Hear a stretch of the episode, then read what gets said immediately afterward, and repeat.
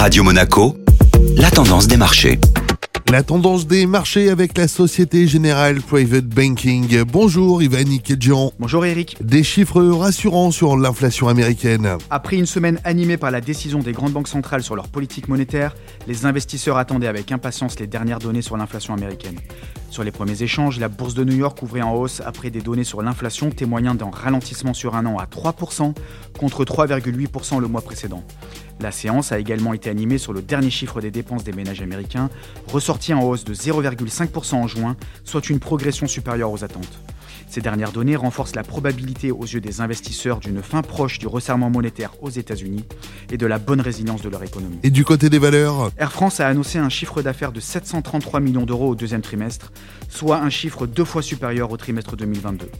De son côté, le fabricant de produits de luxe Hermès a dévoilé un chiffre d'affaires semestriel qui s'est accru de 22% à 6,7 milliards d'euros et un résultat net de 2,23 milliards d'euros au titre du premier semestre, soit une hausse de 36%. Bonne journée à tous.